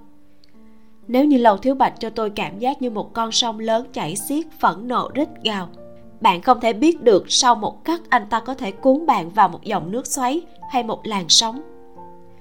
Thông thất lại chính là đá ở trong nước, ổn trọng mà đáng tin cậy sững sờ trong chốc lát, rốt cuộc tôi chậm rãi hỏi. Vậy vậy thì khi nào anh bắt đầu đào đường vào địa cung? Những sát thủ hôm nay tám chín phần là do họ uông kia phái tới. Chờ vài ngày nữa thương thế của tôi tốt lên một chút, sẽ kết thúc với họ uông kia, sau đó lập tức ra tay. Tôi à một tiếng, xuống giường tắt đèn, rồi lại bò lên giường, nhắm mắt lại thật lâu sau vẫn chưa thấy buồn ngủ. Một cánh tay đột nhiên vòng qua eo tôi chậm rãi bò lên lần mò vào trong vạt áo vuốt ve một hồi. Đụng phải khói phỉ thúy đeo trên cổ tôi. Đây là cái gì? Ngày đêm đều bất ly thân với em. Anh ta thấp giọng hỏi. Tôi nhẹ nhàng kéo khối phỉ thúy lại từ trong tay anh ta không có gì, là vật kỷ niệm mẹ tôi để lại cho tôi. Anh ta không nói thêm nữa. Bàn tay kia đột nhiên cầm lấy tay tôi, bao tay tôi lại trong lòng bàn tay của anh ta. Tôi có chút bất ngờ, muốn rút tay ra. Bên tai lại nghe anh ta nói thêm. Tiêu giao, tôi biết rõ em còn có chuyện gạt tôi. Nếu như em tin tưởng tôi, thì hãy đem chuyện của em nói cho tôi nghe. Nói ra tôi sẽ giúp em giờ khắc này bóng đêm quá mức mê ly. Tôi lại cảm thấy lời anh ta nói giọng điệu trước kia chưa từng dịu dàng thành khẩn như lúc này. Tôi trầm thấp ừ một tiếng nhưng lại không mở miệng nói gì. Được rồi tôi sẽ chờ đến khi em muốn. Lúc đó hãy nói cho tôi. Một lát sau anh ta phản phất có chút thất vọng. Nói một câu như vậy vẫn cầm tay tôi, không buông ra. Cả một đêm, tôi và anh ta không ai nói thêm gì. Tôi rốt cuộc mong lung đi vào giấc ngủ. Khi tỉnh lại đã là hừng đông. Phát hiện ra, tay mình vẫn còn bị bàn tay kia nắm lấy.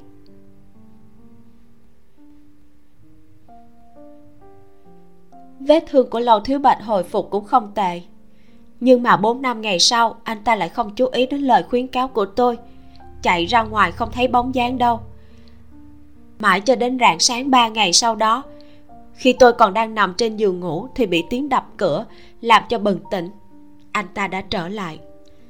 Anh ta vừa bước vào, một câu cũng không nói đã nằm xuống.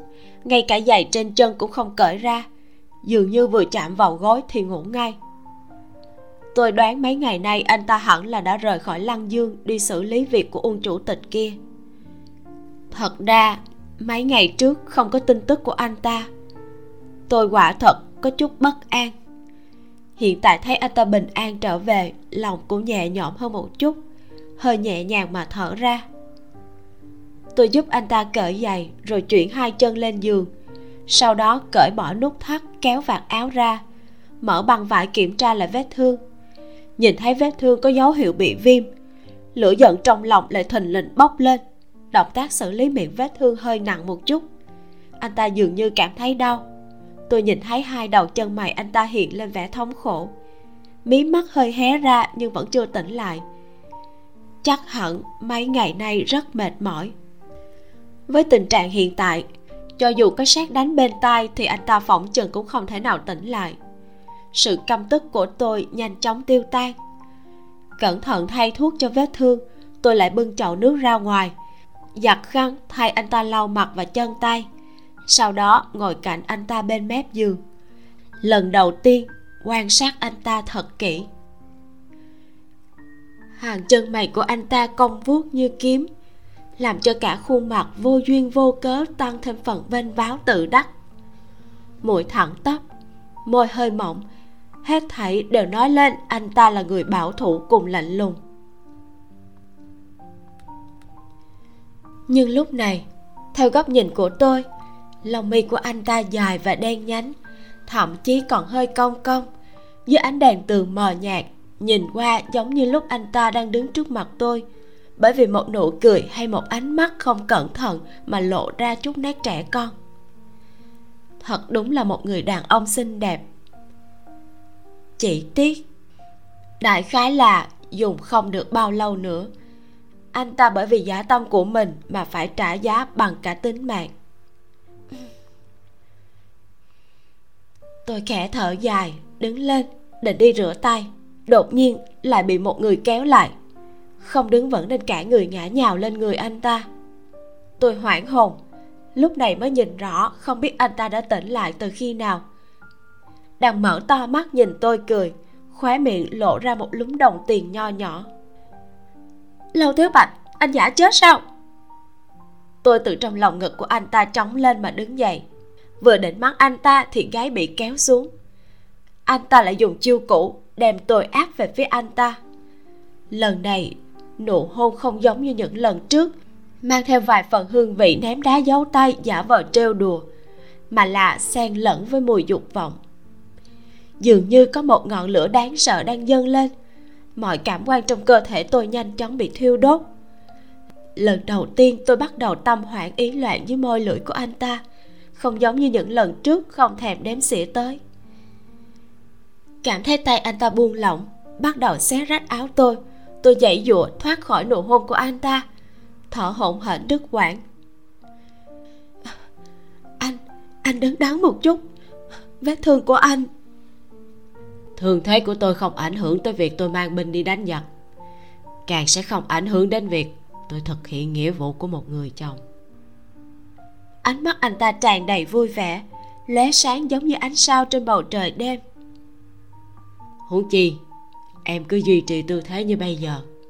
Hơi điều chỉnh một chút, chúng ta sẽ rất thuận lợi. Vẻ mặt này của anh ta có thể làm cho trái tim một người có tâm trạng bình tĩnh cũng phải nhảy lên tôi cảm thấy khuôn mặt mình đã đỏ lên. Vội vàng chống đỡ ngồi dậy một lần nữa, dùng sức đẩy ra. Không ngờ anh ta dùng hai chân ngăn chặn nửa người dưới của tôi.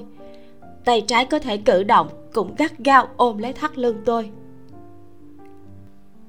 Tôi đang ngủ. Là em làm cho tôi tỉnh lại. Bây giờ, trừ khi em làm giống như lần trước, lấy khuỷu tay dùng sức thúc vào vết thương của tôi. Nếu không tiếp tục bỏ qua cho em, tôi cũng không phải là một người đàn ông nữa. Phu nhân thân ái của tôi. Anh ta nhìn tôi lạnh lạnh cười, lộ ra hàm răng trắng như tuyết. Lâu thiếu bạch, anh là độ lưu manh xỏ lá. Đến khi tôi cảm thấy được giọng của mình mềm nhũn, không giống như là đang cự tuyệt, mà như nhiễm phong tình mị hoặc, tôi lập tức ngậm miệng lại, trừng mắt hung dữ với anh ta lâu thiếu bạch, anh nghĩ tôi không dám sao? Cho anh một quyền, dù sao anh cũng đâu có chết được. Cùng lắm thì cho smith rạch thêm vài đường, tiêm thêm vài mũi trên người anh. Tôi còn chưa nói hết lời thì trên người bỗng nặng nề. Anh ta ngoảnh mặt làm ngơ, nhanh chóng trở mình, dứt khoát đặt tôi dưới thân. Quả nhiên là tràn ngập sắc dục. Miệng vết thương vẫn chưa lành hẳn, vậy mà trở mình một cái đã có thể hoàn toàn bài trừ muôn vạn khó khăn tránh ra, có nghe không? Vừa rồi xoay người thật sự có hơi đau. Lúc này em ngàn vạn lần đừng có lộn xộn nữa. Xin em đó. Anh ta ghé vào trên người tôi, liều chết ghi chặt lấy.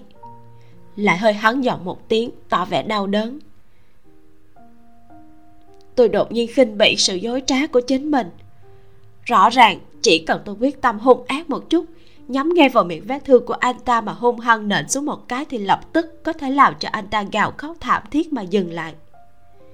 Nhưng mà, lúc này tôi lại không thể nào vung nắm tay lên được. Không hề có một cảm giác chán ghét. Ngược lại, bởi vì anh ta vô lại dây dưa và mặt đỏ tới tận mang tay, thậm chí là trống ngực đập liên hồi. Rốt cuộc tôi bị làm sao vậy? Chẳng lẽ bất tri bất giác tôi đã bị người đàn ông này hấp dẫn rồi ư? Anh ta không hề cho tôi thời gian cẩn thận suy nghĩ về chính mình. Nằm trên tôi, mỉm cười. Tay của anh ta đã vén áo ngủ tôi lên. Chân trái cưỡng chế xâm nhập vào giữa hai chân tôi, bắt tôi mở rộng ra nghênh đón. Trên đỉnh đầu tôi đột nhiên dày đặc hơi thở của anh ta. Tôi biết anh ta lúc này nhất định đang cúi đầu nhìn tôi. Anh ta đột nhiên dùng cánh tay trái chống đỡ thân thể của mình, hơi trượt xuống phía dưới. Lòng ngực của tôi bỗng cảm thấy tê ngứa. Anh ta đã đặt môi hôn lên đó. Tôi không thể xuống tay thúc vào vết thương của anh ta. Anh ta cũng sẽ không chủ động buông tha cho tôi. Giờ phút này, tôi đột nhiên có chút mê man. Nhưng mà rất nhanh, sau những khiêu khích từ đầu lưỡi của anh ta anh ta dần dần trở nên tham lam cùng hung ác mà hôn lên môi tôi. Mỗi tấc da thịt của tôi bị anh ta đảo qua, lỗ chân lông đều co hết lại. Thân thể tôi bên dưới anh ta bắt đầu rung lên. Anh ta dường như cũng cảm nhận được mỗi một nụ hôn rơi xuống càng thêm cuồng dã và rực lửa. Tôi nhận ra chính mình cũng không hề chán ghét cảm giác này nếu như tiếp theo, những phút hưng phấn của tôi cùng anh ta không quá tệ. Giờ phút này tôi nghĩ, kỳ thật, tôi cũng không muốn phản kháng chuyện phải làm tình với anh ta. Lúc nụ hôn của anh ta kéo dài đến bụng tôi tôi dùng khuỷu tay chống đỡ người dậy, nhìn anh ta và hỏi. Lâu thứ bạch, trước kia anh cũng đã từng ngủ với người phụ nữ khác sao? Anh ta hơi chậm lại, không trả lời tiếp tục dời xuống dưới. Tôi lặp lại một lần nữa vòng tay khoác lên cổ anh ta ngăn cản động tác kế tiếp. Rốt cuộc anh ta cũng ngẩng đầu lên. Hơi thở vẫn còn có chút không đều đặn hơi nhíu mày nhìn tôi sau đó lại nói thêm một câu. Ừ đều đã là quá khứ rồi. Nói xong lại cúi đầu xuống. Tôi khẽ cười cũng học anh ta ừ một tiếng. Ừ tôi cũng vậy.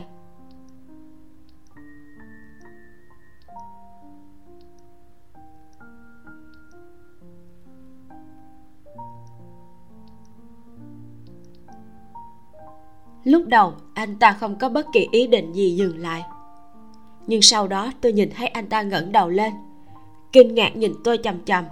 Cả người giống như bị đông cứng dựa vào quan niệm đạo đức hiện tại, người chồng không cần phải trung thủy với vợ, mà một người vợ lại phải vì chồng mà thủ thân như ngọc, bất kể là trước hay sau hôn nhân. Nhưng mà, tôi không phải là trị tiểu thư. Cho dù anh nhìn nhận như thế nào, trong mắt của tôi thì quan hệ của chúng ta không phải là vợ chồng. Chỉ là một người đàn ông và một người phụ nữ, vì một nguyên nhân đặc biệt mà phải ở chung với một mái nhà. Bây giờ anh có chút thích tôi tôi cũng có cảm giác như vậy với anh. Cho nên, nếu như đã biết rõ chuyện này, nếu như anh có thể làm cho tôi thấy vui vẻ, thì tôi nghĩ tôi có thể cam tâm tình nguyện cùng anh làm chuyện kế tiếp. Tôi nhìn anh ta, vừa cười, vừa nói. Suy nghĩ một lát, lại bổ sung thêm một câu. Thật ra lần trước, tôi nói có chuyện muốn nói với anh chính là chuyện này. Cơn sóng dục vọng trên mặt anh ta nhanh chóng biến mất cả khuôn mặt chậm rãi bị che lấp bởi một tầng lạnh lùng. Tại sao phải nói với tôi những chuyện này? Những ý nghĩ kỳ quái đó của em ở đâu ra? Anh ta nhìn tôi chằm chằm rồi hỏi, giọng điệu có chút cứng ngắc tôi thở dài từ tận đáy lòng. Mình đã đánh giá cao anh ta quá rồi. Vốn cho rằng anh ta đã từng sang tay, đã bị tay hóa. Có lẽ chuyện nam nữ cũng được lai hóa một chút hiện tại xem ra, tư tưởng của anh ta vẫn là kiểu trung quốc truyền thống của một người đàn ông. Tôi có thể bất trung, nhưng em thì không thể bất trinh. Tôi nói với anh chuyện này là vì tôi muốn tự bảo vệ mình. Tôi không muốn sau khi hoang ái cùng anh xong, bởi vì tôi không còn trinh tiết mà phải nhìn thấy cái vẻ mặt chất vấn này của anh. Anh hiểu không? Tôi nghĩ một lát, cố gắng giải thích với anh ta. Sắc mặt của anh ta càng thêm khó coi ý của em là biểu hiện của tôi lúc này làm cho em thất vọng sao? Em không vui. Tôi không chớp mắt nhìn anh ta nở một nụ cười. Anh thật nhạy cảm. Căn bản cũng có thể nói là như vậy. Miệng của anh ta gắt gao miếm lại gân xanh hai bên thái dương bắt đầu nổi lên. Tên đàn ông đó là ai? Là tên giúp em cướp ngục sao? Rốt cuộc anh ta mở miệng hỏi tôi giọng điệu càng thêm lạnh lẽo không phải, anh không biết đâu. Cả đời cũng sẽ không thể nào nhìn thấy anh ấy. Lâu thiếu bạch, tôi thật xin lỗi vì đã phá hủy hào khí vốn không tệ này của anh. Tôi lập tức phủ nhận, tạm dừng, nhìn anh ta, rồi có chút do dự, nói.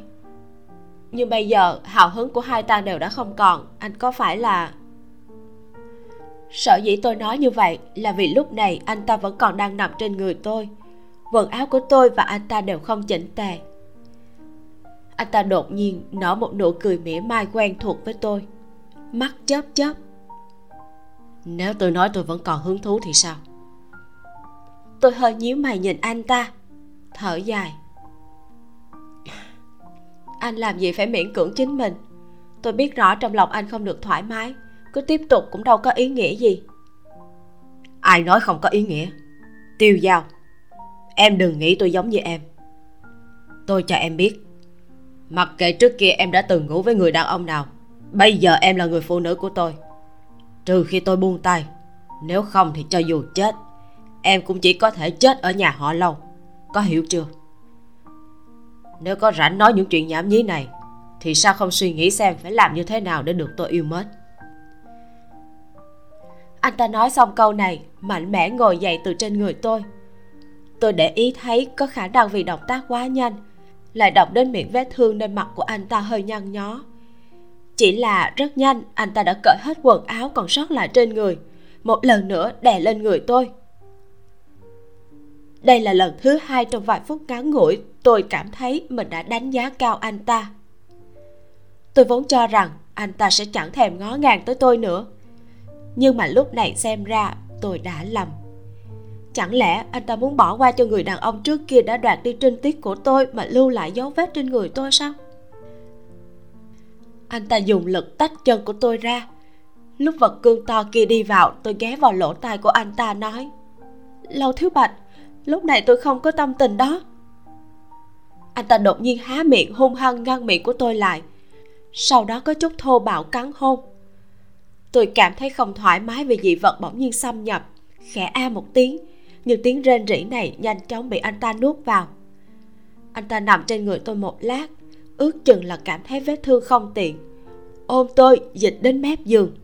Bản thân thì đứng trên mặt đất, đổi thành tư thế đứng. Anh ta chạy nước rút cực kỳ mạnh mẽ, thậm chí còn có thể dùng từ giả mang để hình dung. Lúc cúi người xuống, anh ta dùng một tay nâng mặt tôi lên, bắt buộc tôi phải nhìn thẳng vào anh ta mỗi một cái ra vào dường như đều muốn nghiền tôi thành từng mảnh nhỏ. Tôi biết rõ anh ta mang theo tâm tình gì mà làm chuyện này. Dưới tình huống này, công kích vào vết thương của anh ta cũng vô dụng. Ngược lại, có khả năng càng làm cho anh ta thêm phẫn nộ. Mà với sức lực này, tôi hoàn toàn không có cách nào để chống lại anh ta. Có một câu nói quen thuộc của đài loan. Nếu đã không có cách nào tránh khỏi bị qj vậy thì hãy tận lực mà làm cho mình cảm thấy thoải mái một chút. Chú thích qj có nghĩa là cưỡng gian. Cảm giác không thoải mái ban đầu qua đi. Tôi đang trong trạng thái không tình nguyện làm chuyện giường chiếu này. Cảm giác xấu hổ dần dần hình như cũng tan đi. Bắt đầu có chút thoải mái. Tôi nhắm mắt lại, tùy ý để anh ta ra vào. Đến cuối cùng vào lúc tôi không thể tự chủ được mà run rẩy, rốt cuộc anh ta cũng phóng thích. Chậm rãi mở mắt ra, nhìn thấy anh ta vẫn giữ tư thế lúc sau cùng kia. Một chân đứng thẳng, chân kia co lại tách hai chân tôi ra. Tay trái chống đỡ thân thể, cúi người ghé vào người tôi. Đôi mắt đen lấy như mực không hề chớp mắt nhìn tôi chằm chằm. Trên trán một giọt mồ hôi rốt cuộc không thể chịu được sức nặng. Đột nhiên rơi xuống, tung tóe trên trán tôi. Tôi chớp mắt, nhìn thấy miếng gạt mỏng trên vai phải của anh ta lại bắt đầu có máu thấm ra. Cần gì chứ? Bực mình với tôi cũng không thay đổi được gì. Tôi chắc chắn vết thương của anh trong mấy ngày kế tiếp sẽ làm cho anh rất không thoải mái. Tôi dùng tay lau đi giọt mồ hôi trên trán, nhìn anh ta hơi hơi chu môi lên mà nói. Kết thúc phần 4 cảm xúc của các bạn sau phần này như thế nào? Hãy chia sẻ cho mình biết với nha. Mình rất là tò mò đó. Còn mình thì lúc mà vấn đề trinh tiết bắt đầu được đề cập ở phần đầu của bộ truyện, thì mình đã nghĩ ui sẽ có cẩu huyết hay sao? Chuyện này thật là không dễ xử lý đây mâu thuẫn giữa định kiến của người đàn ông xưa và quan niệm của người hiện đại. Nếu như mà nói không khéo thì sẽ rất là gượng ép và cứng nhắc. Nhưng mà khi tiêu giao bắt đầu rào đón bằng cách hỏi Lầu thiếu bạch đã từng ngủ với người phụ nữ khác chưa? Rồi sau đó thốt lên câu ừ tôi cũng vậy. Mình thở vào nhẹ nhõm luôn. Cảm thấy vô cùng thoải mái và hứng thú để tiếp tục theo dõi câu chuyện trinh tiết của tiêu giao và thiếu bạch cách dẫn dắt vấn đề rất là nhẹ nhàng và tự nhiên thì kết quả sẽ hợp lý. Tác giả không hề làm mình thất vọng. Mình rất là thích khi tác giả để cho tiêu giao nói câu, tôi nói với anh chuyện này là vì tôi muốn tự bảo vệ mình. Câu này rất là có tính nữ quyền. Câu nói của tiêu giao rất là đúng với tinh thần của phụ nữ hiện đại chúng ta. Mạnh mẽ, hiểu rõ mình muốn gì.